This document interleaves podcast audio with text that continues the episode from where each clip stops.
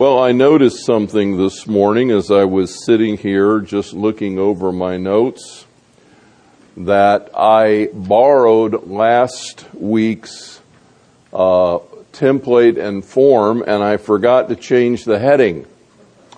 So if yours says Isaiah chapters 11 through 20, this is not a repeat.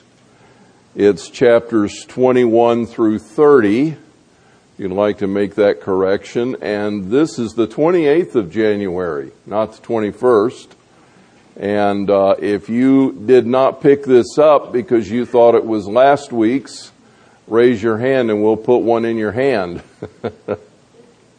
okay.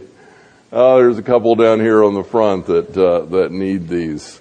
Um, as we look at Isaiah beginning in chapter 21, as um, Marilyn mentioned, and I had mentioned this in our prayer time before the service, uh, some of Isaiah is is quite difficult. Uh, it jumps around, it seems. I mean, Isaiah has a theme in front of him, but from our perspective, it's kind of bouncing around, and, and Isaiah 21 through 24 in particular uh, talks about a number of different nations and what's going to be happening uh, to them in the future uh, in judgment, uh, as well as in some cases in restoration.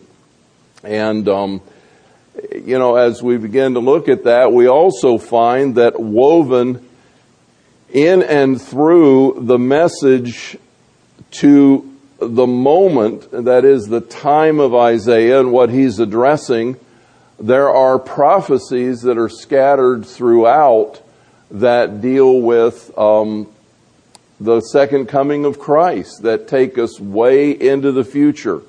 And so as you're reading along, um, it does actually require a, a, bit of breadth of knowledge of the scripture in order to relate some of the passages one to the other because uh, they they really do. It really does move around. I had the most difficult time uh, trying to approach or uh, figure out how to approach these particular chapters. And as I mentioned to you last week, taking them ten chapters at a time is perhaps not the best way to divide up the book of Isaiah.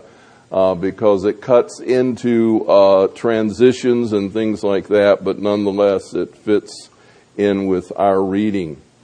So this morning as we begin, I want to read you a couple of quotes uh, by John D.W. Watts. He is the editor uh, of the Old Testament of the Word Biblical Commentary. And by the way, when I quote people, it's not an automatic endorsement of all of their work. In fact, I'm quite disappointed in this commentary. It uh, it doesn't live up to its billing as an evangelical commentary committed to the inspiration and authority of Scripture. Uh, but anyway, uh, he does uh, he does his thing with it. But he does say a couple of things right in the introduction that are worth reading. He says Yahweh is seen as the true God of humankind. As in Genesis 1 through 11, he stands in judgment over human pride and ambition. And you can see that in Isaiah chapter 2, verses 9 to 22. He is also the master of life and death for all people of the land. And then immediately following in another paragraph, he says the core of the vision's theological message, however, is that Yahweh is the Lord of history he calls and dismisses the nations. He determines their destinies. He divides the ages and determines the eventual courses of mankind. Yahweh is the Lord of history. Our God is the God of history, as some people have said, uh, His story. Um, God is the one who has laid out for us the unfolding of the human drama from the beginning of creation through the return of Jesus Christ. And in the next uh, four chapters, he deals with, uh, Isaiah deals with Babylon, Edom, and Arabia. Uh, he gives us some information about Tyre. And then he concludes that section with the general punishment of all the earth. God is going to eventually deal with all those who have rejected him and all the nations that have rebelled against him. Uh, he is going to deal with them. And uh, no matter what has happened in the course of history, uh, God is the one who gets the final say. And you can read through that on your own. There's just a, a, lot there that I don't want to take the time to read this morning, but I do want to take a few moments of our time to pose some questions that trouble people. The sovereignty of God, the Lord of history, and the will and choice of humankind. Now, let me read these four questions for you, and then I want to talk about them as a group. If God is the Lord of history, how can human beings be held accountable for their choices? Did you ever think about that? Ever cross your mind? If God is the sovereign ruler of the nations, how can Satan be the God of this world? Which he is called in 2 Corinthians chapter 4 verse 4. Satan is the God, small g, of this world. If the rulers of this world have free will, how can God pre-write the outcome of history? If rulers and mankind can do uh, anything they want to do, how is it that God can pre-write the outcome of history? And if God is sovereign and human rulers choose evil, how is God not responsible for their actions? If He is the Lord of history and rulers are choosing wicked paths, is not God somehow implicated in those choices? These are tough questions, and they're questions that a lot of people ask, particularly uh, unbelievers. It is a subset of the question if God is good, how come there's evil in the world? Uh, that, in essence, is the background behind these specific questions. And I want to take a few moments this morning to talk about that because I think it's important that we have in our mind an understanding uh, both of the sovereignty of God and of the free will of man and also how it is that Satan is the God of this world. Everything begins in Genesis. Genesis is the book of beginnings. But everything begins there. I wrote a paper one time uh, dealing with the first three chapters of Genesis, and basically the thesis of my paper was that every single doctrine in the Bible is found in Genesis 1 to 3. That it is the, the precursor, the, the germ form, the seed form of every doctrine of Scripture and that all of it can be found there. And as we contemplate the fall of man, one of the things that we have to put together is what God said in creation and what the devil offered as an alternative. God created Adam and Eve. He blessed them and he said to them, multiply, fill the earth, rule over it, subdue it, have dominion. I made this for you. And when you look at those first two chapters of Genesis, you recognize that God gave the overview, the, the rulership of the world to Adam and Eve.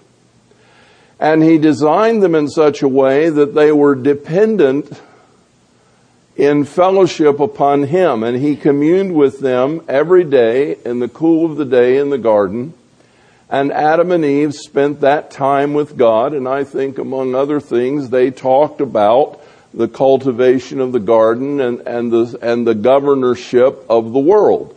Uh, it was intended that Adam held the title deed, but that he ruled in harmony with the mind and will and purpose of God. Because we are not designed to be autonomous. We are designed to be in a dependent relationship, a benevolent dependence upon the God who made us. We're not the masters of our own destiny in that sense. We belong to God. But He gives us great freedom in that relationship. And so along comes the devil and he tempts Eve and then Adam and he says to them, if you eat the fruit of this tree of the knowledge of good and evil, God knows that you will be like Him and that you will uh, have the same kind of insight and wisdom uh, and power that He has. And He's withholding that from you. And as they gave consideration to that, there was fine print. There's always fine print in the devil's suggestions that they were not aware of. And the fine print was they could not be like God. They could not take the place of God. They could not be independent and autonomous. And when they sold out to the temptation, what they unwittingly did was they yielded the rulership of this world to Satan. And they came under his dominion. And from that day forward, he, exercising a legitimate right, because God had legitimately given it to Adam and Eve, and if God is anything, He is fair and keeps His word. They sold out to Satan. And he began to rule the world through them, destroying it, tearing it apart, um, wrecking their lives, wrecking nature, it was his purpose to ultimately bring to ruin everything that God had chosen. But God established limits upon that reign. He established boundaries because it was in his heart to provide a way of redemption. So now you have two things happening on a parallel track. You have Satan ruling through human beings, trying to thwart the purposes and plans of God, but you have God who is on the throne, who is setting the boundaries and limitations of how far he can go and what he can do. And so he is determined, God is determined to bring the course of human history out in the direction that he has planned. It was his purpose to send a redeemer. He gave that promise right in Genesis chapter 3. And it was his purpose through Abram who believed God and it was counted to him for righteousness to become the father of a people that would ultimately give uh, lineage and rise to a, a savior who would be born to redeem lost humanity.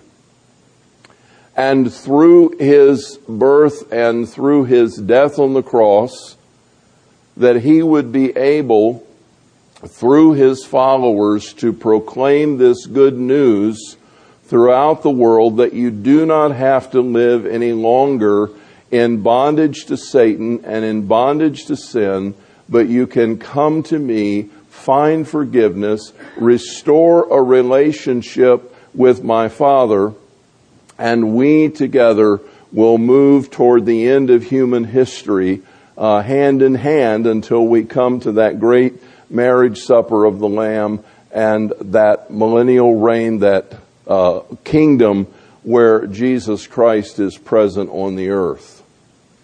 Now, how does that relate to the affairs of men and the rulership of the nations? I believe that as the scripture says, Daniel alludes to this uh, in chapter 7 of his prophecy.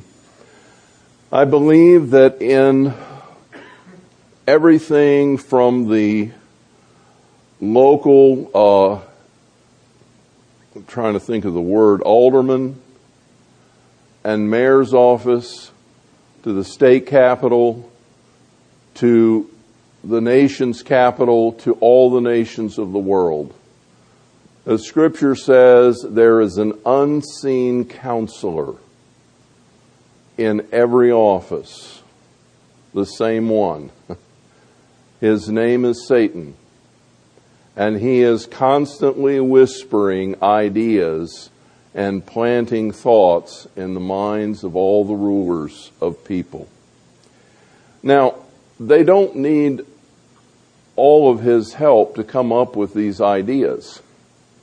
We are wicked in and of ourselves. And what a lot of people don't realize is if you took the devil off the scene right now for a moment, there's still wickedness in our hearts because we're born in iniquity. And we have inside of us that seed of rebellion against God. It's, it's just there. It's present. And so we have ideas of our own. I told you last week how wicked and evil the Assyrians were. Uh, and I, I, I won't even talk about that publicly, about the hideous tortures and and gruesome uh, ways of execution that they used. But if you're in, so inclined, you can look it up on, on the internet and study history and whatever. Um, you don't have to be a biblical scholar to see how evil they were. Everybody on the planet that studied ancient history comes to the same agreement because they left inscriptions about what they did. They're horrible. And it doesn't take the devil to incite human beings to be horrible. They can be horrible all on their own. But imagine this scenario. Imagine that uh, in some uh, ruler's throne room, some ruler's uh, place of office, he's thinking about things he can do to uh, advance his plans and purposes and some of them are nefarious. Some of them are uh, an undertow of conspiracy, perhaps. And then alongside of that, there is the whisperings of the enemy that he doesn't realize those thoughts are being planted in his mind. But that evil is fomenting in that environment. There's only one means of escape, by the way, a true follower of Jesus Christ who humbles himself before God or herself before God is one who can rule with righteousness because they are dependent upon the Lord. But barring that, human beings are going to go astray.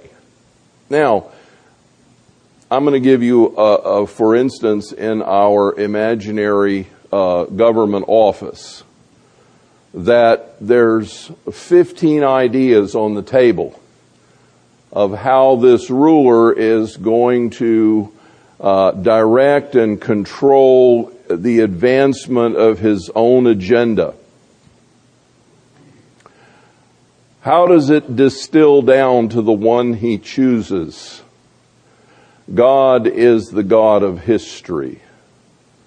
He is the one who sets the limitations.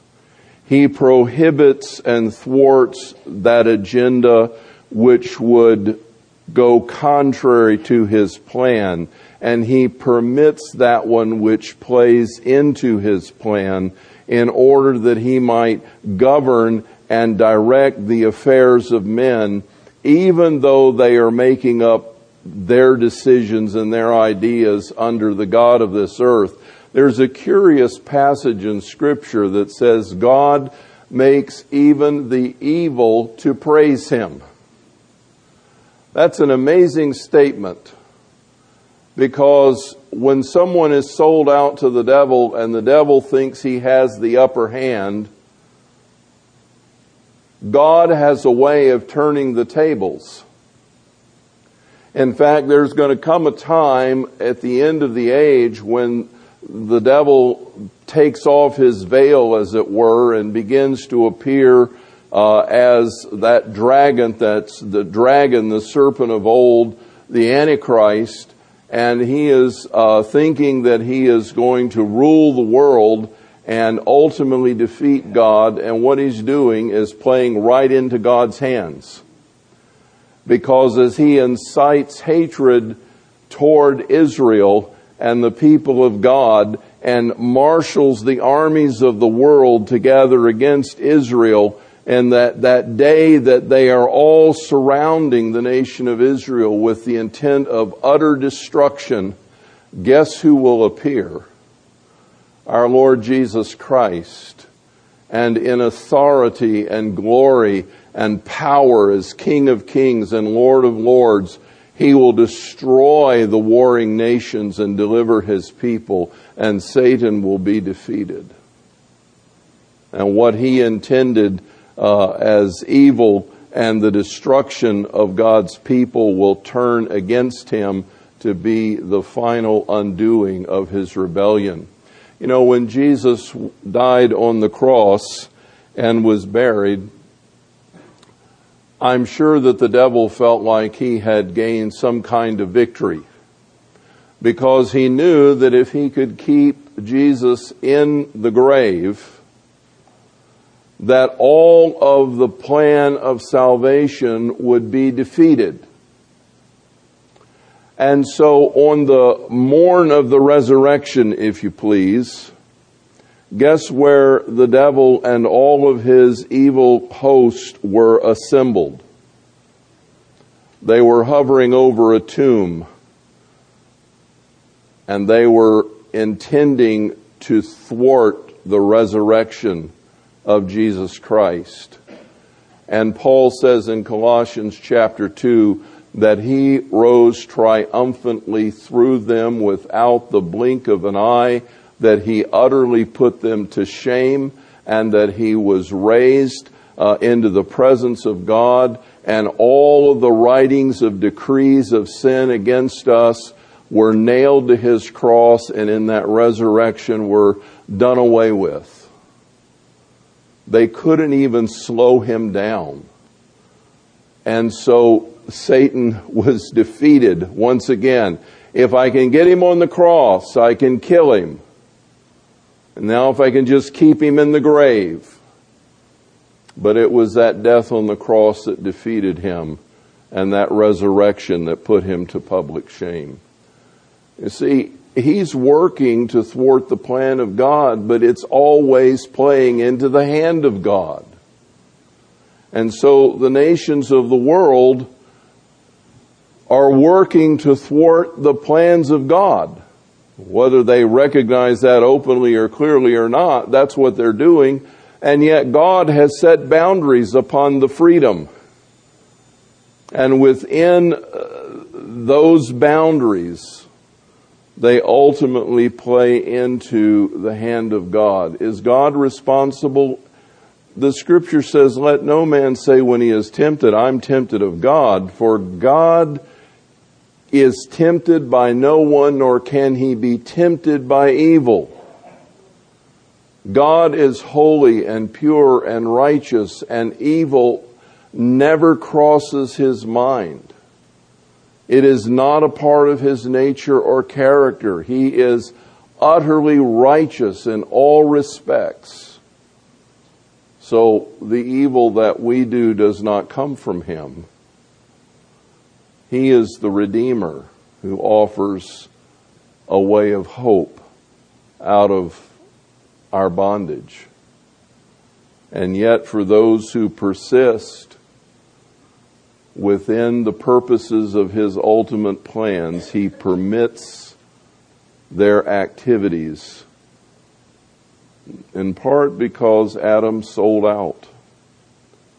And one day, the second man, the last Adam, will set it all right when he leads us into a millennial reign that will be like Eden in the beginning, only better, because he will take us forward. I don't know if that helps you. Uh, maybe it just confuses you even more. but we need to recognize that God is on the throne of human history.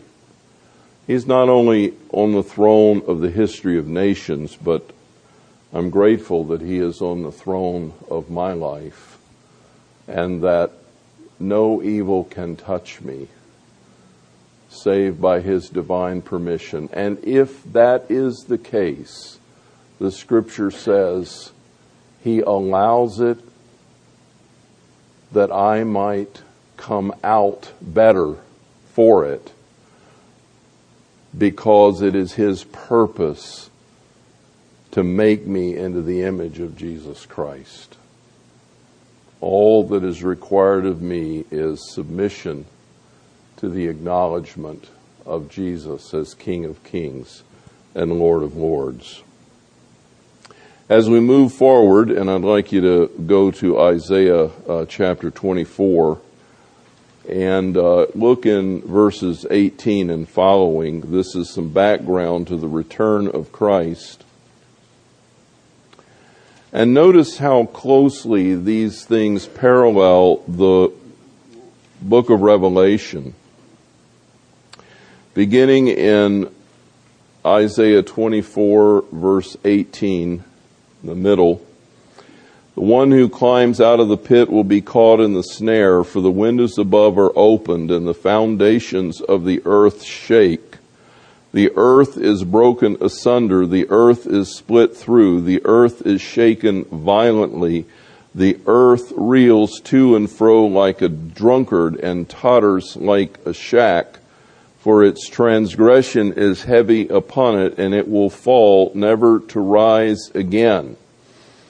That's speaking of some of the horrors of the Great Tribulation, and it will happen in that day that the Lord will punish the host of heaven on high and the kings on the earth. Now, he's not talking about good angels, he's talking about Satan and the evil angels as the host of heaven. And they will be gathered together like prisoners in the dungeon and confined in prison and after many days they will be punished. The sun and moon will be abashed and the sun ashamed, for the Lord of hosts will reign on Mount Zion and in Jerusalem, and his glory will be before his elders. Can you see the references that give us a shadow image of the future? And then in chapter 25, O Lord, you are my God. I will exalt you. I will give thanks to your name for you have worked wonders. Plans formed long ago with perfect faithfulness. You have made a city into a heap, a fortified city into a ruin.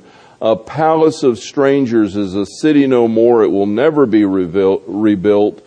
Therefore, a strong people will glorify you. Cities of ruthless nations will revere you. What's going to happen after that final battle and the Lord Jesus Christ triumphs over the assembled uh, armies against Israel? What will happen after that? The scripture says all the nations will come to Jerusalem and do homage. They will recognize his authority and his lordship.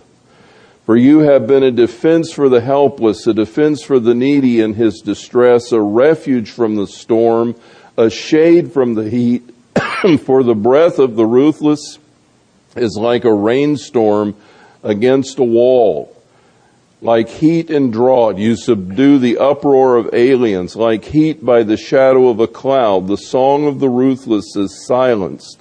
The Lord of hosts will prepare a lavish banquet for all peoples on this mountain.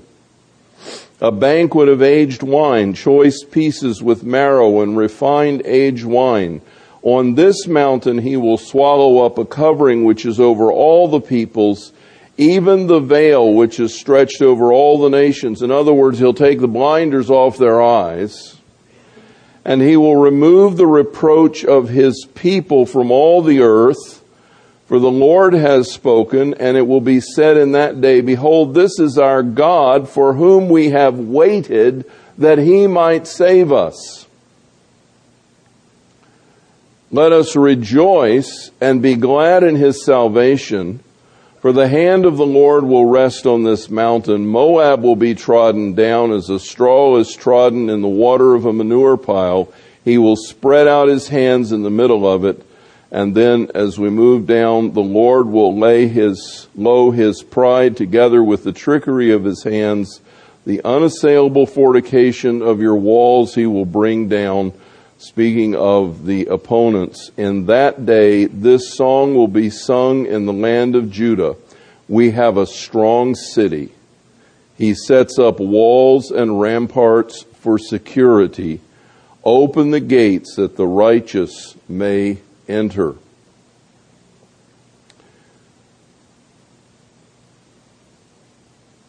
And I wanted to reference, I didn't write this in my notes, but I wanted you to have it, Revelation 19, 7 to 9. You can write that down and read it later. The marriage supper of the Lamb, as God invites all the nations to the marriage supper. And then in chapter 26, verse 19, if you move forward a little bit, your dead will live, their corpses will rise. You who lie in the dust, awake and shout for joy. For your dew is as the dew of the dawn, and the earth will give birth to departed spirits. Come, my people, enter into your rooms and close the doors behind you until hide for a little while until indignation runs its course, for behold, the Lord is about to come out from his place. That is a forecasting of resurrection. That there will be a future even for those who die in the Lord. And then in that day, the Lord will punish Leviathan, the fleeing serpent, with his fierce and mighty sword even Leviathan the twisted serpent, and he will kill the dragon who lives in the sea. Again, you can reference that to Revelation. And Revelation 13:1. And in Zechariah chapter 12 verse 8 to chapter 13 verse 4. This is a fascinating passage because it says in Zechariah that the people of the Lord, the, the, the, the at that point, I, they're not of the Lord, but they're the Jewish people. They will be waiting in Jerusalem, trembling because of the nations that have gathered against them. And they will be in their 11th hour, so to speak and all human hope is gone. And they are in essence waiting for that moment when the battle begins and it looks like they're going to be annihilated for sure. And then it says, they will look on him whom they have pierced, and they will believe. Isaiah puts it this way at the end of the book. He says, Can a nation be born in one day? Can a people be brought forth all at once?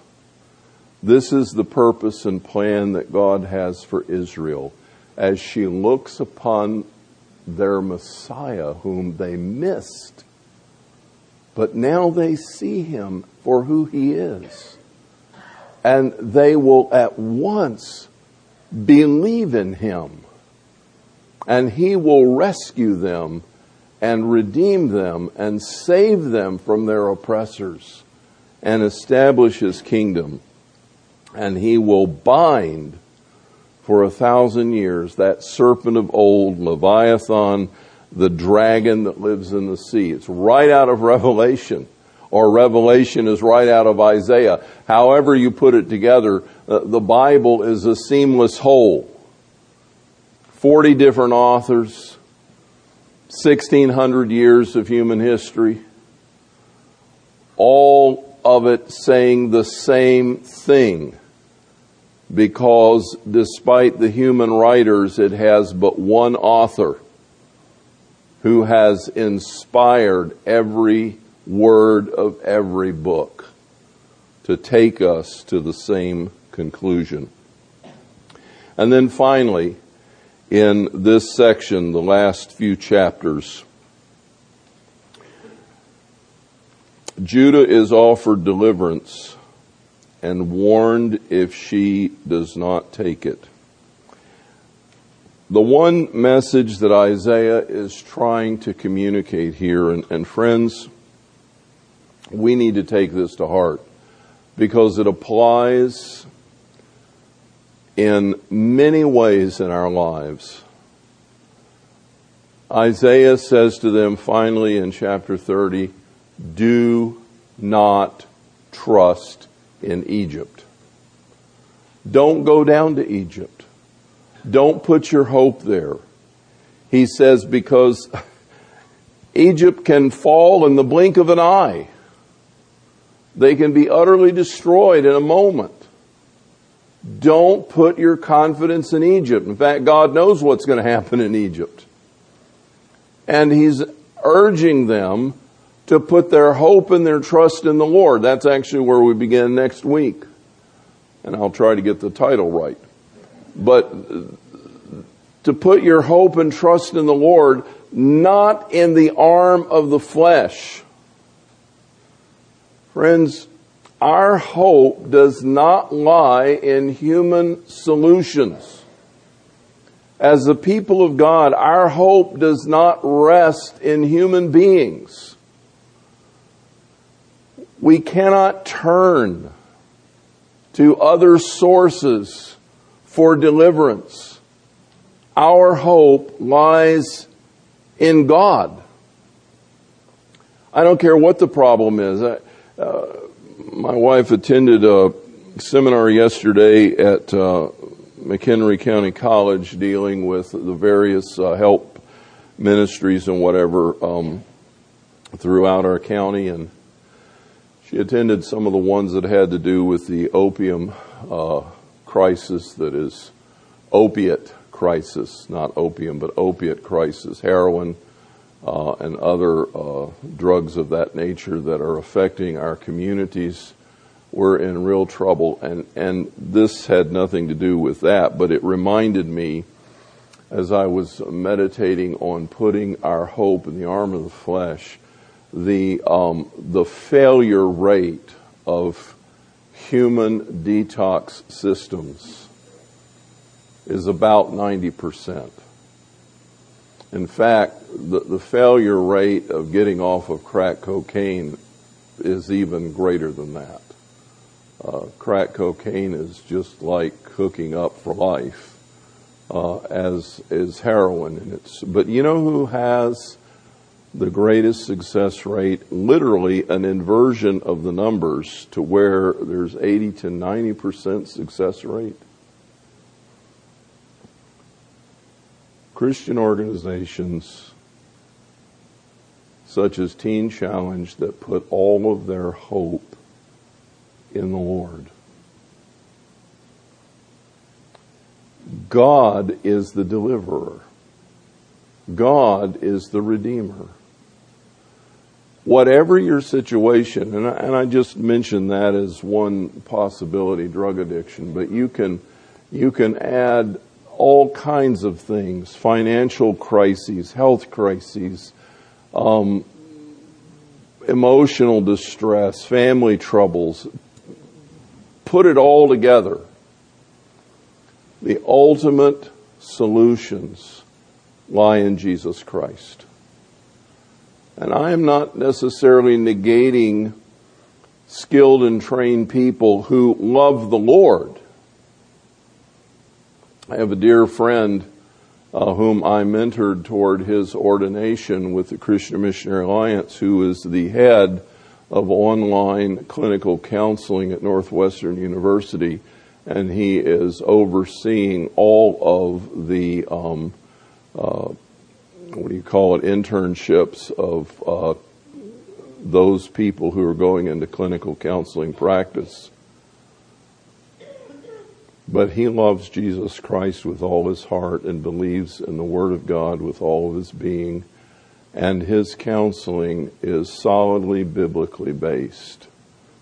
And he will tell you in a heartbeat, despite all of his training that has earned him that position at Northwestern University, that Jesus is the answer. Other people may help for a season. There might be a little mitigation of difficulty, but true deliverance lies in Jesus. Don't go to Egypt. Don't go to Egypt. It can collapse in the blink of an eye. Put your hope in God. He is the one who delivers us. He is our rescuer. And He is the one who frees us from bondage.